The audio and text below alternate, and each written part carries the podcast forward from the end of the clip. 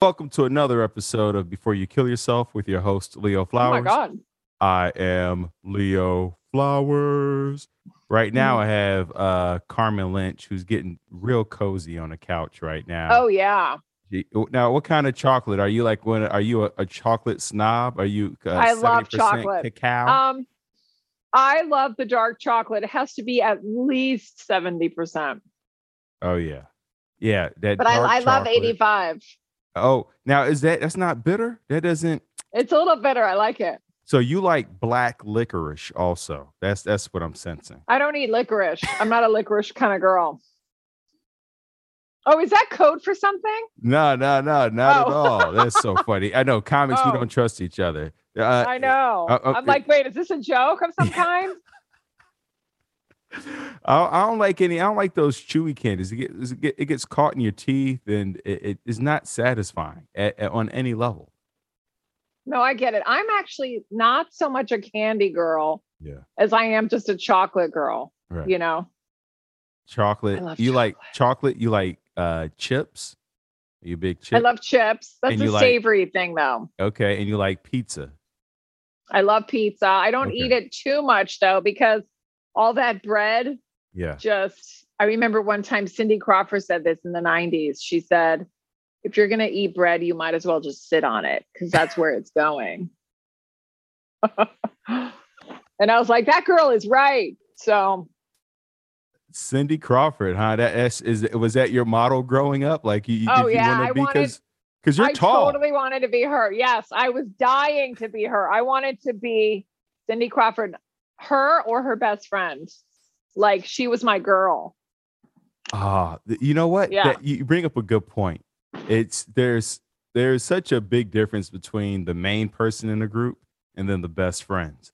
And sometimes the best friends have more fun than the main person. They get all the perks without any of the pressure, Yes. right? It, Well, yeah. I mean, I just wanted to be if I couldn't be her, I would be her um her best friend because then I get to hang around. And it wasn't sexual. It's not like I wanted her. I just wanted her life. I thought she was gorgeous mm, and she was tall and and you know, I'm six feet tall. So I just thought, oh, if people keep telling me I should be a model, then I'm gonna I want to be the coolest model, you know, the most beautiful one, which I always thought was her. did you so, did you yeah. because you know you're a comedian and like you said you're six feet tall. Did you feel a pressure to try to become a model, or, or was that something that um you wanted to be? I want I wanted to be one, but I'm sure part of that was a pressure because I mean, who wouldn't want it? Because from the outside, it does look like it's just so glamorous, you know. Um, and you know, from the outside, if you don't know what it is, you and you're what 16, you think you just get to wear the coolest clothes, travel, make a ton of money, and everyone tells you how beautiful you are. So I was like, oh my God, you know, hold on, sorry, I didn't mean to do that. So, so I'm just going to turn off my alarm. So, you know, all of my friends were like, not my friends, like my neighbors, they'd be like, you know, you should be a model. And I was in my head, I was like, really? Oh my God, that's so cool. So I actually even went to like modeling. I asked my parents if they could take me to modeling school. Oh my God. And that one is expensive. Two, Super. you're comparing yourself to all these other uh, you know, uh wannabe models. And, Yep. and so what was that how what was that experience like? You walk into the, a room and it's like so many other beautiful women. Did Well, you feel like I got this or psh, No, not at all. It's first of all, it's so shallow. It's just like our version of Instagram now. Like, you know, you think everything has to be perfect. Like, you know, all the photos on Instagram, this is your life, is what you put on Instagram. So, um, first of all, it was super expensive and uh and it's bullshit because first of all, I lived in Virginia. So, you know, it's not a big modeling state, you know. and and I was I remember going to the mall a couple times and someone was like, "Oh my god, are you a model? You should call us." And they give you their business card and then you go and it's it's not like you're being treated like a, a model. It's like, okay, so now you need pictures. That'll be $600. And now you need this. You should take our class. That's this much. So it's all a scam. You know, if you're that gorgeous, um, they'll just fucking snag you on the street. You know, they're not going to be like, okay, now you owe us this much money because you have to take this class. Yeah, you're immediately you know? objectified. And I think people don't understand that. They just see the traveling and the food and who you get to hang out with and the parties. But you, yeah. you become a number. Eh, you become a fight. Like, how much money can you bring in? And then also, like, you know, your height, weight, hit. I mean, did you feel a pressure to start dieting and eating a certain way and working out? Did that come yes. into play? But later in life, like uh, I think in my 20s, when I moved to New York City, this was before stand up. I I was like, "Oh my god, I'm in New York City. Now this is where you can get discovered." You know, this is like the land of whatever talent you want, whether it's singing or dancing or modeling or whatever. So uh so I felt this and I wanted to give it one last hurrah. So I was like, someone did approach me in New York and they were like, just come to our go see. That's what they called it, a go see. And then I was like, oh, I need to be super skinny. So, um, and I was already thin, but I just, I don't know. I was, I guess it just felt like I was in control if I, you know, didn't eat. And I was like, this is awful. I'm starving, you know?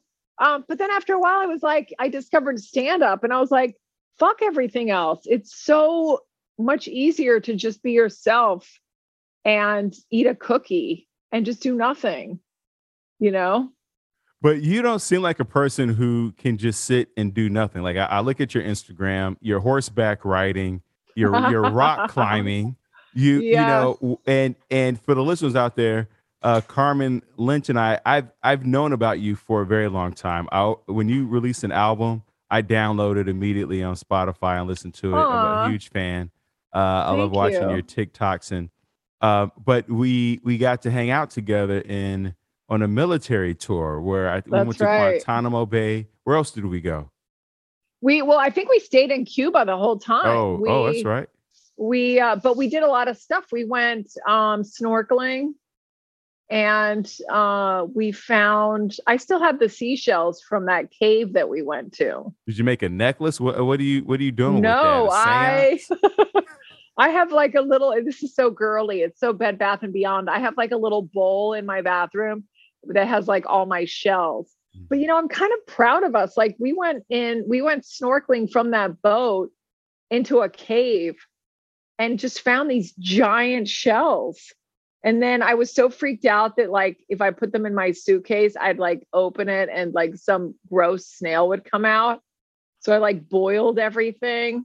I boiled all the shells for like 24 hours and made sure there were no like cooties from the ocean and uh and I have them and I love them. That's so funny. I did not know that you boiled the shells. I googled everything. I was like, what if I get some disease from the water or some like tiny uh microbacterial fish, uh, you know? So I did I did everything it said and it said to soak them for a while. Real, I was like, all right. I mean, that's real talk. I mean, yeah, because you definitely don't. You know, I mean, you know, you look at SARS and Ebola and all these things that yeah. people are getting from bats and even spinach. Uh, you know, causing these uh, yes. breakouts. So uh, uh, there, there's some logic to how you were thinking. Um, but you know, growing up and, and being, were you always tall, or did you like, were you like five two in, uh, you know, fifth grade, and then sprout up to like six feet in seventh grade? No, I was always the one of the tallest in my class. Like I moved from Spain to America when I was 8 and that's where like even then I started to notice that I was taller because one of our teachers would always say, "Okay, line up shortest to tallest."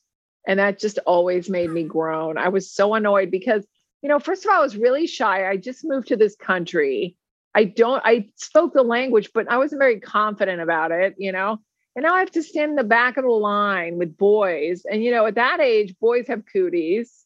So it was just me and a bunch of, of American boys with cooties because I was, you know, tall and I was the only girl in the back.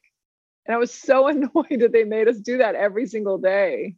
So is that, uh, uh, um, you know, I because two things can happen when people are telling you you're, you're, you're tall, you're beautiful, you should model.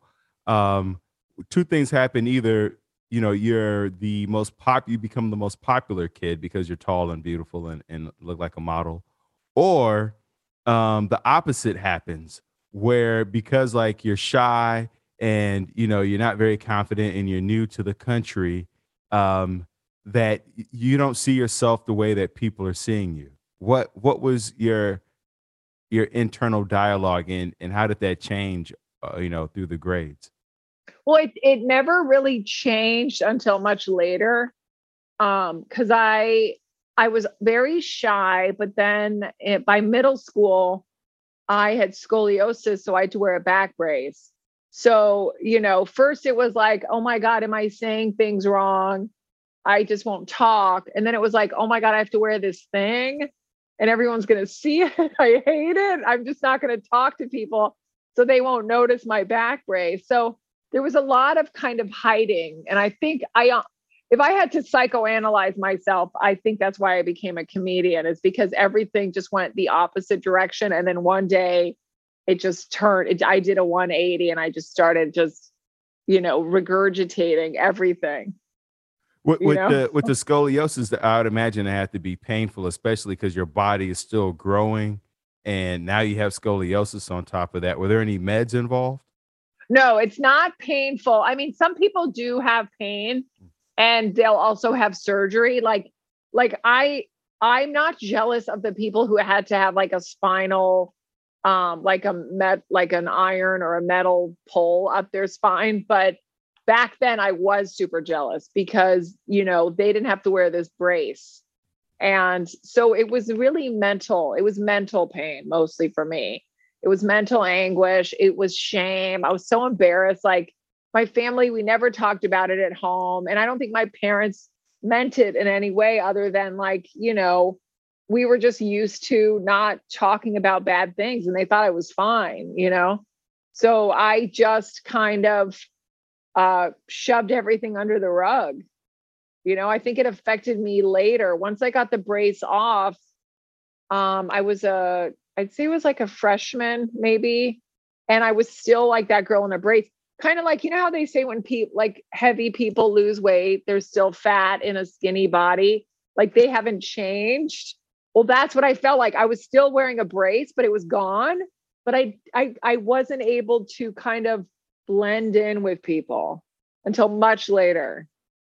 So uh, there's two things I want to unpack. Is um, one is I know that you're you talk about a lot in your stand up being in therapy, and I think that yeah. you know you mentioned for ten years, maybe longer, but I want to put a pin in that and and talk about because you said in your household you weren't able to talk about your emotions, so you're you're you're having to shove your anguish and your shame under the rug. But we know that you can't really shove it. At some point, it piles up. Yeah. And then boom, there's an explosion.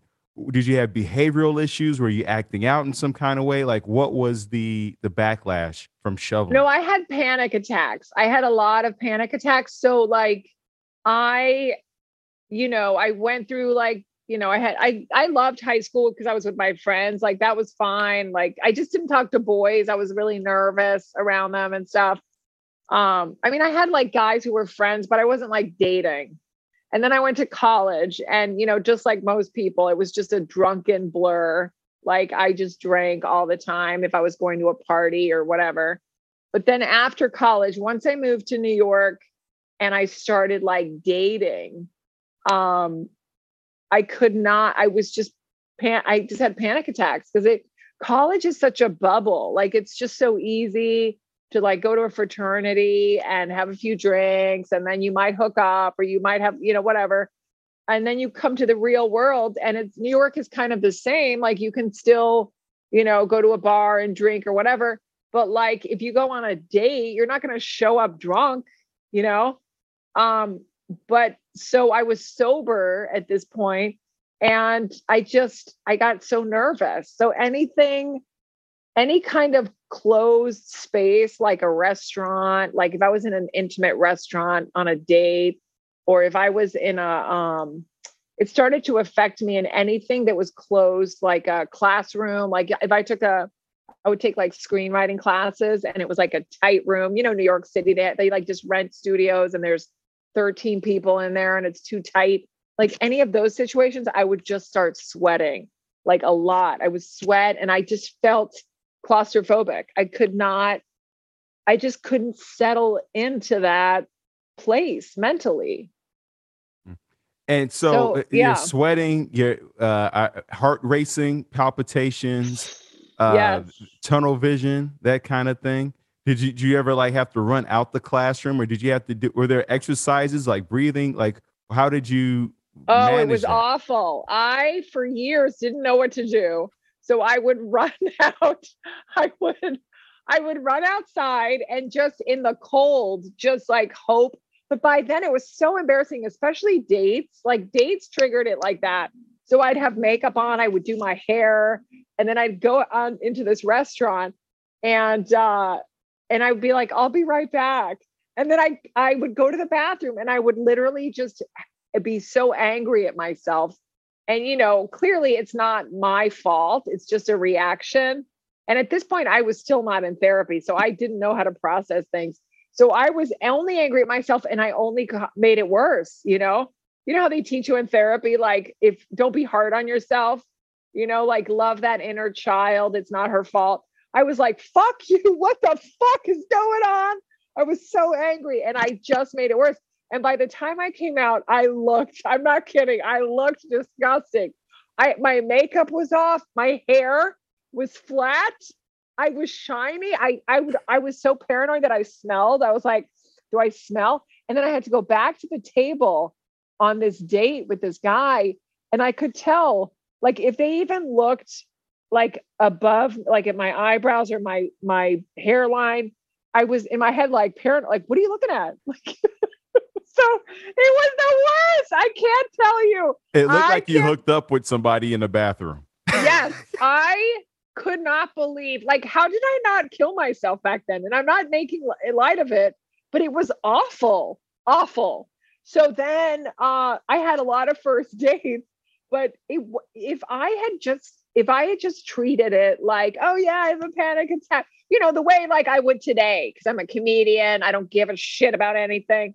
If I had just treated it like, oh my God, I'm just feeling like weird, you know, whatever, um, then I'm sure the guy would have been like, fine. But because of the way I was, I would shut down and I would look like a deer in headlights. And I was like, and he's like, Are you okay? And I was like, I'm fine. And I my personality, everything just went out the door. And it just I I it was almost like I built a a shell, like a protection, a protective shell, and I just kept everything out. And I, if I look back, I feel like that must that must have been what I did with my scoliosis.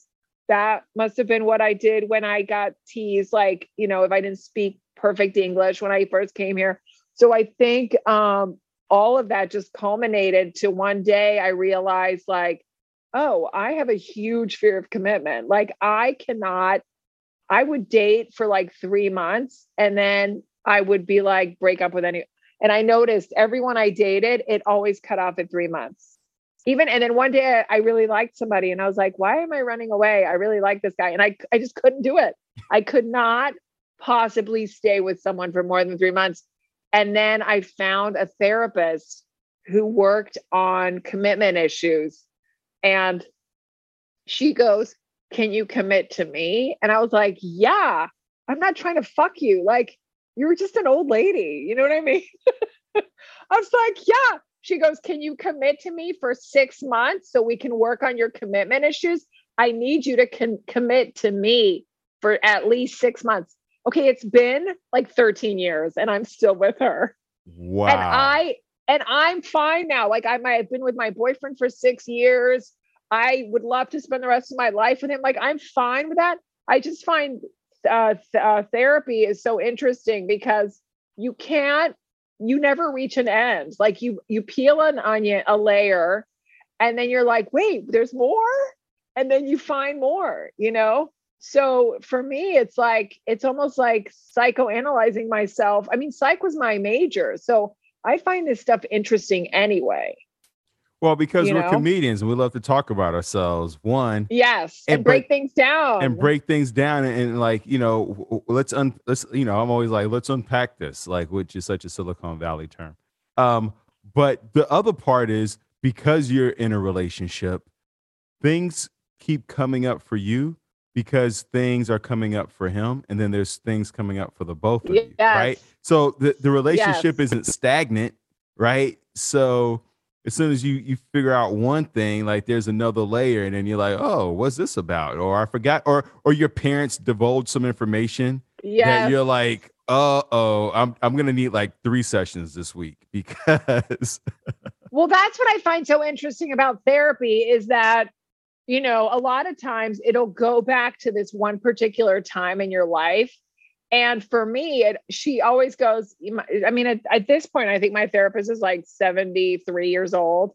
And she's like, well, you're going to hate me because here we are again, you know? And it's always when I moved to America at age eight. Mm. And at one point, I was like, can you stop bringing that up? But then I realized that she's right. Like everything has to do with this like traumatic, which is weird because it doesn't feel traumatic at the point, at that point. You know, it's not like, oh, that's right. This goes back to that rape that I had in the alley. Like it's not traumatic like that. It's traumatic in a, um, she calls it like a drop by drop, like it's just little by little. It creates this trauma in you. And if you're not, um, if you can't develop it on your own, you just you you just don't know how to deal with it. it's So more it- chronic versus acute like uh, rape would be acute exactly. and chronic is like oh we're packing our bags today oh we we're leaving the house oh we're going over like it's just like this slow like yeah uh, dissolving of the life that you had and then there's Yeah. a slow buildup of this new life and you're kind of in shock the whole time so it's i mean i i think it's fascinating that and i also find it insane that everyone isn't in therapy. And i know there are like people have thick walls and they don't want to deal with their demons. And you know because she'll say stuff like you're so courageous. And i'm like no i have to be here because if i wasn't here i would jump off a cliff because i drive myself crazy. You know like if if i can't do therapy for say like a month because i don't know maybe she had surgery or I was on vacation or whatever, I can start feeling the anxiety building, you know, where I'm like, when's the next session? it's like You your know? security blanket that's exactly Yeah. what it becomes where like you're part of my life now and i need you and it lets me know that everything is okay because you're still here it's that that consistency and that Yeah. constancy yeah, That's why, like, during COVID, I was like, bitch, you cannot die because I know you're at that age where people die from COVID. You're in your 70s. Stay home. Please stay home. I don't want to start over with a new therapist. I've told you everything. you know this is this is why like because i have a uh, a teletherapist too so we never met in person i'm assuming you met your your therapist in person Oh yeah, Right. yeah. I mean, we still do. We've been doing um phone. Oh, and this is the other thing. Like she wants to do Zoom, but I hate. I just hate Zoom because I'm just. It's just easier for me, like just talking to friends. I don't know if I'm old school, but it's just easier to get on the phone and just have just an analyze on the phone like this. And uh, and she's like, you know, I think sometimes it'd be better to Zoom. And I was like, no, I don't want to see your face. I don't want you to see mine. When I Zoom, I look at myself. I don't focus on the other person. I'm just like, what the fuck is that line? You know? So so I'm like, no, but I think we're gonna start doing um in office again in 2022, which I do like. I love in office. I love it. Yeah, my my uh my teletherapist is like she doesn't know how to adjust the camera, so the whole time it looks like this. it's just eyes. Yes. She she's like the guy from um uh Home Improvement. where, Like you never see the, the rest of his face.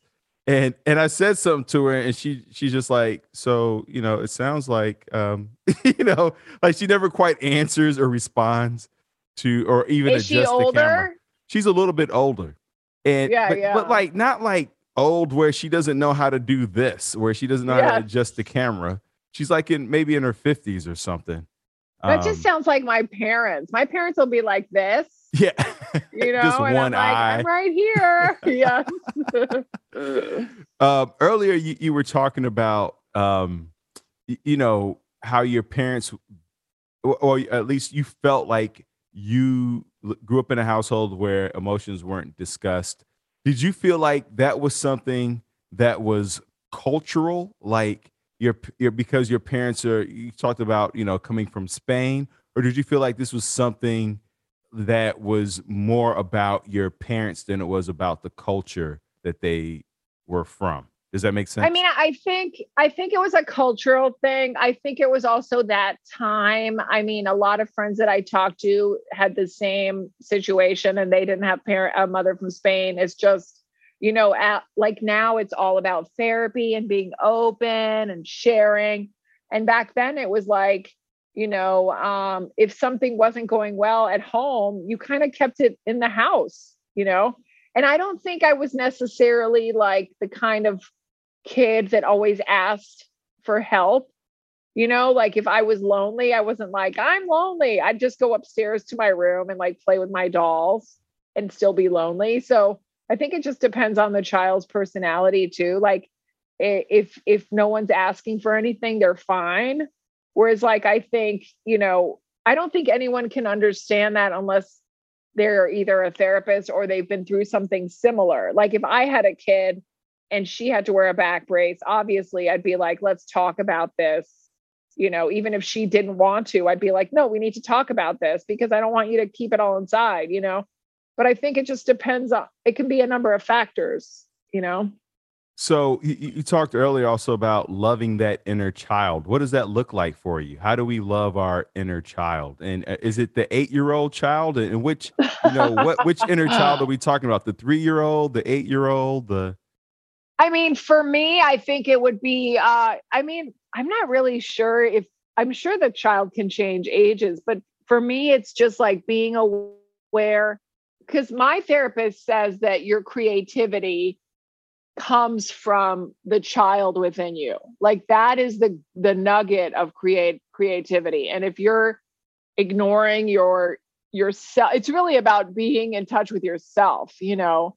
Um, and and my biggest issue has always been like i just tend to look for things on the outside to satisfy me you know like like you know if i'm dating someone i'm like pay attention to me or you know like uh we're in the arts so we're crazy people so it's like we want to be not necessarily famous but successful and all that stuff is external you know and just realizing that um all of your happiness that you need, it's already inside of you. You don't need to be, uh, you don't need to change. There's nothing missing from you that will make you happier. And learning that has affected me so much. Like, you know, um, because you know, when I don't know if like when you're little, everyone's like wants to be famous or rich or be popular or you know, whatever. And it's like I know, and it's hard, but I know that it that everything, if everything I need is inside of me already, it I don't give as much importance to the external stuff. You know, mm, like it's okay that. to want like an a, an HBO special or or a million dollars or all that, but those things are my therapist would say temporary satisfactions. You know, so if if I'm rich and I went to buy a Ferrari, I mean, that's fucking awesome. But after a while, I'm going to be like, what else? So, you know, I'm going to keep replacing that. Or, you know, right? It's not permanent. It's transitional. Whereas what's inside of you, it's not, you know, so you, I really have to, it, it takes a while, but you have to just look inward all the time.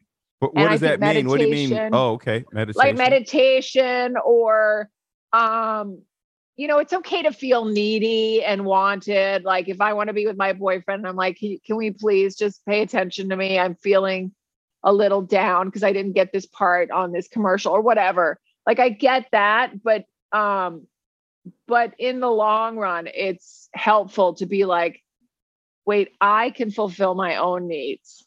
You know, I don't need anything from the outside. Sure, I can love someone else or I can want something else, but what's going on within me at that moment? And a lot of times it does work. I go, okay, let me see what's going on. And if I just kind of just love myself, like um, pay attention to myself, it doesn't uh it it does feel better, you know, after a while. And it so, could be like like writing more, you know, where I'm like writing about my feelings or um just not needing something from the outside.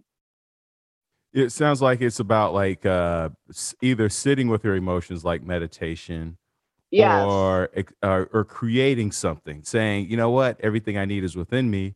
So I can write, I can for me sometimes it's cooking or yes. um or sometimes I'll just do another podcast. You know, I'll just throw up another uh, you know, thing, create something. Uh, or or like for me, it's painting too. I mm. love painting. Um, but some but most of the time, and I've learned this more throughout the pandemic, especially when we weren't performing, is not doing anything at all. Like I was constantly just trying to fill my day with doing, doing, doing, doing. And then I was like, no, just be, just be, just be. So just be with yourself doing nothing and all this stuff starts to come out you know and that to me doing nothing it like i start going so creative like you know it's like one of the things that i read is um that i didn't do that during the pandemic that gave me a lot of anxiety was that i would sleep next to my phone um, because i was doing so many tiktoks because there was no stand up so i would wake up and i would check my tiktok and and it just created this anxiety. And then now for like i'd say the last year maybe a little more than a year i just i put i sleep with my phone in the kitchen. I leave my phone in the kitchen unless i have to like get up at 6 a.m to go to the airport or something like that but i leave i usually leave my phone in the in the kitchen and then i i go to bed and then when i first get up it's weird i i've gotten to the point where i don't even run to check my phone first thing. Like I I just wake up, I'll do my stretches, I'll make coffee, and it just feels good to like be like, "Oh, I should check my email." But it like an hour's gone by already. So it's like you're you're not filling your brain up, you're just letting your brain decide for that first hour what it wants to think because I think a lot of the problem now is is so much stimulus that you're not thinking for yourself. You're just throwing things in your head. You know, whether if you're I and that's like I don't mean just like going on TikTok, but like finding your phone and reading the news, finding your phone and texting, like just do nothing for a while. You know, just wake up like they did 20 years ago and it feels really good. Yeah, it, it, you know, because as soon as you you open the phone and you start reading the news, it puts you in that fight or flight. Like, what's happening in Detroit? What's going on in Sri Lanka? The stock market? What? And you know, car crash. This and it's like, why I hadn't even like stepped out of bed yet. You know, and, yes. and the world it feels like it's collapsing, and, and that's going to put you in a panic attack for sure. Yeah. What um, you know, you, you like you said, you've been in therapy for 13 years what four emotions are do you struggle with the most? And these don't necessarily have to be um, quote unquote negative or bad emotions. Um, okay. I know for oh, me, okay. if I get excited, excite I've I've like run stop signs and stoplights because uh-huh. like my, my song was on and I was like, oh damn, you know. Yes. And then I run a stop sign like, oh, I got to get my excitement under control or yes, uh, I'm like that things. too. What? I've so done that. Talk about that. I've done that. I remember in London, I was so excited because I had just picked up all these shows and I tripped and I I thought I broke my leg. I wasn't paying attention. You know how in London they have on the trains it says mind the gap because there's a big gap. I did not mind the gap and I fell so hard. I had to go to the hospital get an x-ray and it was cuz I was in La La Land. It's almost like I was I was flying. I was living in my own little in my own little I wasn't paying attention, you know? I think that's a very good point because even if it's positive, if you're not aware around you, it can be bad, you know? Like like I've done that where I I I don't look and there's a bus coming and I almost get run over. And I'm like, wake up. Like I'm walking down the street and it's like, open your eyes, you know? Um, but there's that. And then I would say definitely anxiety. Like it's it's much better now. But um if if there there are moments where I still uh panic that that old panic, it's almost like a PTSD of the old days is going to come back, you know? And if I see some, I, this was a joke that I did years ago, but I actually used to meet guys outside so I wouldn't have to be in that cramped space, you know? Like if I liked someone, I'd be, I would lie and I'd be like, oh, I'm actually going to be in the park that day. Why don't Flying we a kite? yeah. Yeah why don't we just meet on the corner of da da da and Central Park West? And uh, and it was so much easier for me. And even then, I was anxious, but I didn't feel like the ceiling and the walls were going to come down on me. Like I, it just felt like I had all this air, especially if it's cold out. Like I was like, I can't sweat in the cold, you know, that kind of stuff. Like if I if I could only date like horseback riding and ice skating, I would have been fine. I would have been fine the whole time. You know, that's why I, uh. for my, uh, a lot of times, uh, my, I would plan my first dates to be hikes because I'm like, yes. I, am anxious anyway, and I'm going to be sweaty. So I, I, might as well yeah. have an, ex, you know, have an alibi, you know. Yes. or even swimming. I'm like, yeah. I don't care. I'd rather him see me in a bathing suit than like dripping. At least it's water, you know? And so excitement, anxiety, what two anxiety, other emotions um I mean, give me some what are some other options? Let me think. You know, sometimes think, people feel like yeah. uh they're a burden or a burden or a shame or guilt. Yes. Um, I felt um burden like I remember my inner monologue and sometimes it does come back will be like, Do you like me? Like, oh, you don't like me, or you don't like me. And it's not like I'm trying to, it's different from like people pleasing, like trying to get them to like me. I start off with like, oh, they already don't like me. It's like this weird default where I'm like almost like searching for it. And then you take, and then of course that puts you in a filter where if they do something like, you know, instead of going, hi, Carmen, they'll be like, hey. And then you're like, see, that hey was boring. They don't like me. You know, like you start to like almost make it match what you think. That's so bad. And then another one I do is um like I'll fears. Wait, what does my therapist say? Your fears are not facts. So like my brain will like take fears and think they're facts you know, but they're just fears. And I think that comes from like childhood. Like, you know, this leads to this and this leads to that. And oh my God. And then it was all just a fear. It wasn't, none of it is real. You just start, you just assume that you know exactly how things are going to play out. It's almost yes. like, like, um, I don't want to say like a God complex because only God knows what's going to happen next. But we, but because we can see it, we truly believe that that's what's going to happen and yes. there, there's no alternative. There's not going to be some, uh, you know, uh, I mean, we all had our 2020 planned out, but but nobody foresaw, you know, COVID and a pandemic or 9/11 or any of these, you know, acute catastrophes. Well, uh, COVID is more chronic, but like you know, they're just things that happen. But we think we have everything under control. But I'm not even talking about like outside of the like any something that everyone is experiencing. I'm talking about even being like on my couch with my boyfriend. If he's like, you know, really because he loves comic books. If he's really into his comic book and he's worked all day and he just wants to read his comic book, my brain will just be like, "Oh, he doesn't like me as much anymore." Because he would be spending time with me instead of with a fucking comic book, you know? So how do you express you have, that to him? Well, it's gotten to the point where, you know, and I think a lot of women do this, is that you, because you always hear guys go, I can't read your mind. You got to tell me. you know, and because I'm like, how is it not obvious that I want to hang out with you? And he's like, you got to tell me. And he's the kind of guy like, you know, uh, if you want me to take out the trash, ask for help and I'll take out the trash. And my brain comes from, if the trash is full, fucking take it out. I shouldn't have to tell you.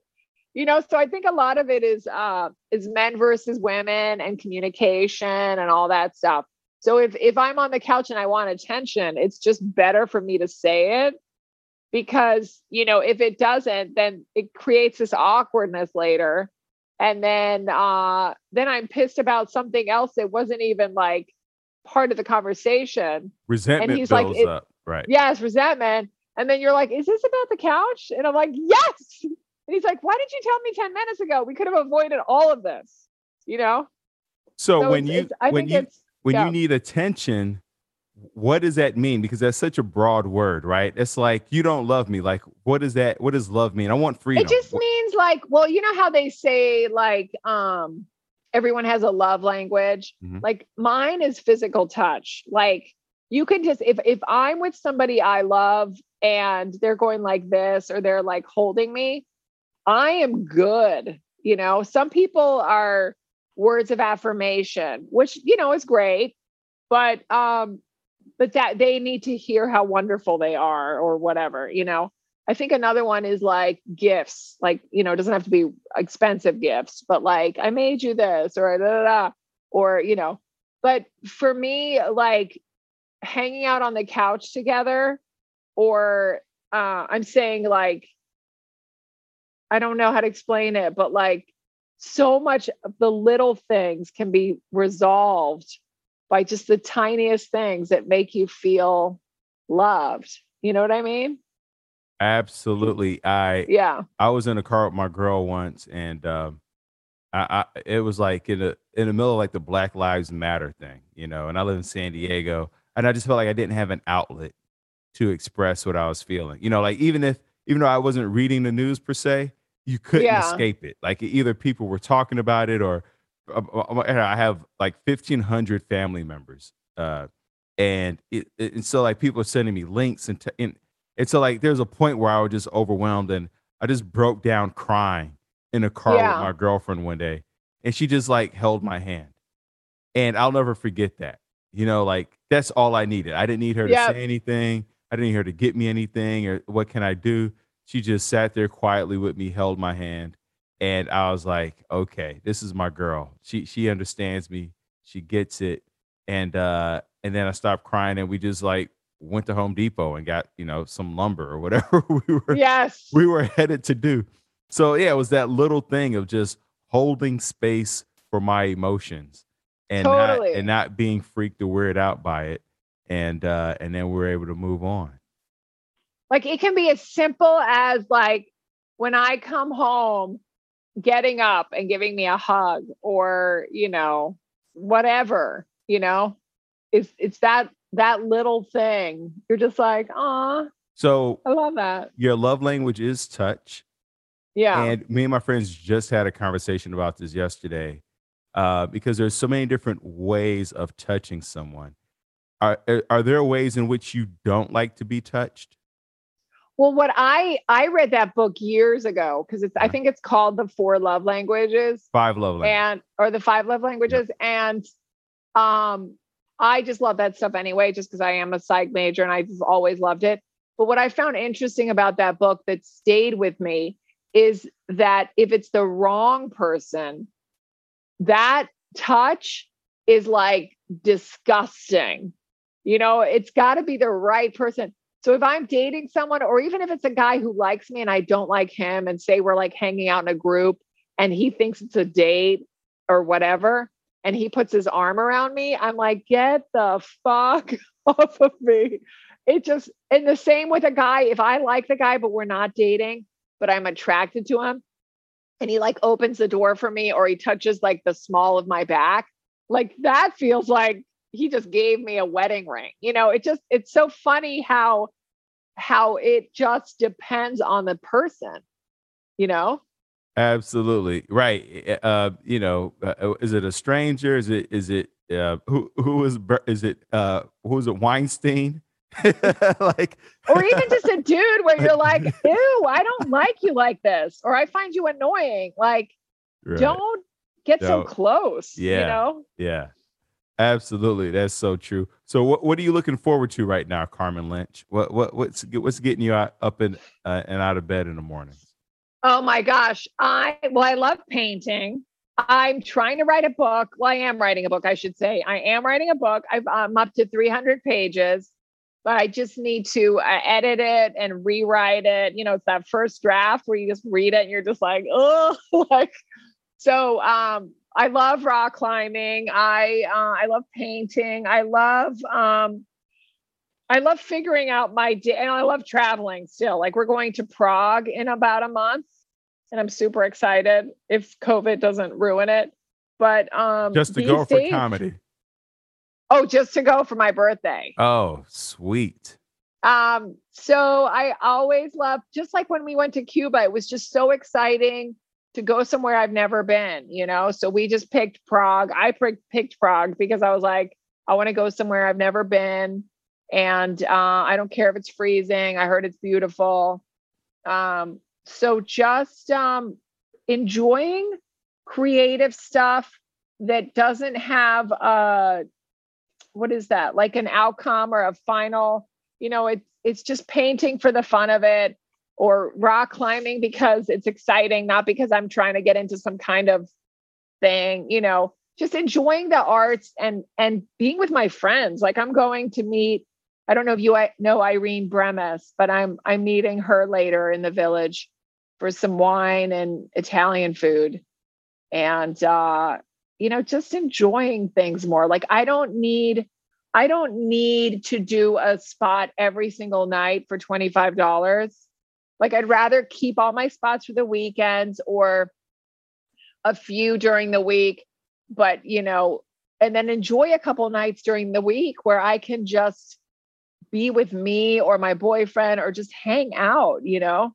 Like be you a reach person. a certain point, yeah. be a person and be a human. And it's so funny because I still love stand-up comedy, but something something altered during this pandemic. Um, and it's kind of thrown me off. Like, where's this going? Do I, you know, am I not as passionate about stand-up? But then I've spoken to so many comics and they feel the exact same way. So at first I thought it was just me or I'm getting older or whatever. And now it just seems like there's something in this pandemic that has made people go like, wait a second, I'm also human. I don't have to run around every single night and and let my ego lead the way and be like, no, see, I'm a comic. I got spots. See, I'm at a bar with 10 people tonight. I got spots, you know, and just enjoy life and just be. Yeah, it's exhausting to feel like you're constantly having to prove your worth yeah right and and and uh your identity it's like i'm I, like i you know when i meet people for the first time or introduce and they go oh this is leo he's a, a comedian. I go no no i do stand-up comedy. I'm not a comedian. Like i yeah. don't want to over identify myself with what i do. Like it's not who i am right? And yes. and, and it because it makes a conversation with the person uh that much more challenging. Because totally. now tell me a joke you know what, what do you do? Do you make a living off doing that? You know and it's just like yeah. oh good goodness. I mean that drives me crazy like if i'm at a party or something and i tell my friends i'm like please don't introduce me as a comedian because then it turns into a podcast where i'm just asked if like do i write my own jokes? And i don't mean a podcast like you and me. I mean a podcast like a new comic going like how did you get fallon? And what did you you know? And you're just like the night never ends. And i'm like please don't do that. Or like if you get into into an uber I, this happens in la a lot more than in new york because i think here it's more diverse. I feel like la everyone's an actor. And uh and you just get in a car and they're like oh you're going to the comedy store? What are you going to do? And i'm just like i'm just going to go see a show. You know i don't say i'm a comic because it's just oh i'm an actor. And it's just like never ending. When when was the last time you cried? Oh my god, that's a great question. The last time I cried. Oh my gosh. The last time I cried, you're involved in this. Get the out of here. last time the last time I cried was Lisa Alvarado sent me her documentary. And it was so good and you were in it. I haven't even seen it yet. Oh, I thought it was great. That's so insane. And you were in the writing group in that. Yeah, me and Alonzo Bowden and Yes. um, I forget who else was involved. I haven't even I for, completely forgot about. it. I will reach out to her. But it's it's such a great, great and it- story. it was a great story. And I was just like watching it. And then the guy was so funny. And I was just like, oh my God. And it was just like, you know, I don't want to ruin it for everybody, but it just made me cry. It's so funny. And then last question. Uh, Yes. Well, I have two last questions. One is I know you're writing a book right now, but uh, I I know that writers are also readers. What's a a, a fiction book that really spoke to you? A fiction book. Yes. Darn, because I have a great nonfiction book. Okay, give me the nonfiction. Um, the nonfiction book is Stranger in the Woods, and it um, is about this hermit, this guy who lived alone in the woods for 27 years. He was about, I think he was like 20 years old. He was driving in his truck and he pulled over to the side of the road in the woods and he never left. He didn't know how long he was going to stay, but he was like, hung out in the woods and then never left for 27 years. He only spoke once. Like when I'm alone, I, I speak out loud in my apartment. yeah. This guy never spoke. He said hi once in 27 years because he ran into a hiker. And uh, and I just thought it was so good because it, it goes into the psychology of like, how was he never in 27 years? Imagine being lonely after a week of not seeing like your significant other. This man was alone for 27 years, was never lonely. The only reason he left was he got busted because he was on someone else's property. But it's so interesting. I find that shit so interesting. It was, really he, good. I heard a podcast about a guy like that, and he had a bunch of DVDs, and he would watch one movie a day. Is He that didn't same have- guy? I mean, he listened to the radio. Was he in Maine? I don't remember where he was, but I remember like a few years ago listening to a podcast about a guy who was in the woods, and um, but I, I think he may have spoke more because he um had a, uh, like a jet ski for the winter time. Oh and no, he, he would have to go in yeah. and get. Is this a different guy then? Yeah, he used Oh. a canoe, but he would see his biggest thing that he actually got, he went to jail for after the 27 years was that um, he would steal, he was in Maine. So he would find empty cabins where people would like leave food and he would break in and steal their food just to survive. But he Wow. never took anything expensive. Like if there was a ring or whatever, um, he would never take that. He would take like cans of tuna fish or a loaf of bread or whatever just to survive. Um, but uh, and people after a while would leave him food on their doorstep and be like, "Will you just not stop coming into my apartment, to my cabin, Right. and just take this?" And he never did because he was worried they'd like poisoned it. Um, but he finally went to jail for I think only seven months because he was very he was harmless like he just wanted to be alone and he he did that for 27 years it's crazy I, I love it. And you know what? And it goes back to the idea of the happiness that we're seeking with is within ourselves. And and because there's so much of a push, you know, you've been dating for six years, and I'm sure you're getting like, when you guys gonna get married and you know, that kind of talk. And uh there's such a push to like be with somebody, especially uh Christmas is approaching here Yeah. quickly. Uh, but you know, being with ourselves, learning how to be with ourselves uh, that can be just as nourishing and empowering as absolutely you know, absolutely the one is you is what I'm trying to tell you. yes it is like you it's funny because you would think in the past you know looking out for yourself sounded like selfish but you really do have to look out for yourself first i think yeah, absolutely. Well, I'm going to take that book. That was a great one. And then last question, always imagine that there's one person listening in who's on the precipice of wanting to end their life. Before you kill yourself, what would you say to them, Carmen Lynch? oh my god And I'm saying this to someone else, right? You are. I mean, the first thing that came to my mind is I am here for you. Like, I feel like, you know, always help others. And I think that's what I would want to hear. And also, things get better. This too shall pass. Nothing is permanent. Um, you know, life is all about ebbs and flows, and uh, things can change. I know I've said like five things instead of one, but all of those I think are important. Powerful. Thank you so much, Carmen Lynch. And then where can people find you? Plug all your things. I know you have a podcast and I have a podcast called The Human Centipede. It has nothing to do with the movie The Human Centipede. Um, it's with me and my boyfriend, and we're stuck together. That's the only part like the movie The Human Centipede but it's very silly. It's on Sirius XM on Tuesdays at 10 a.m. Eastern. And it's also on iTunes and Spotify. And then all my shows are on carmenlynch.com and all my social media and my TikToks are at Carmen Comedian.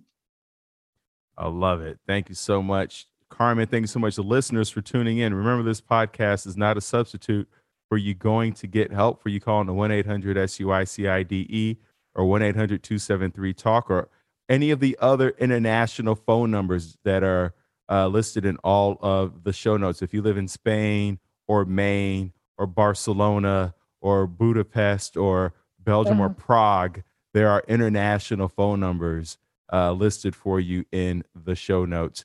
You can always go to thrivewithleo.com for one on one coaching with yours truly. Let's get to tomorrow together.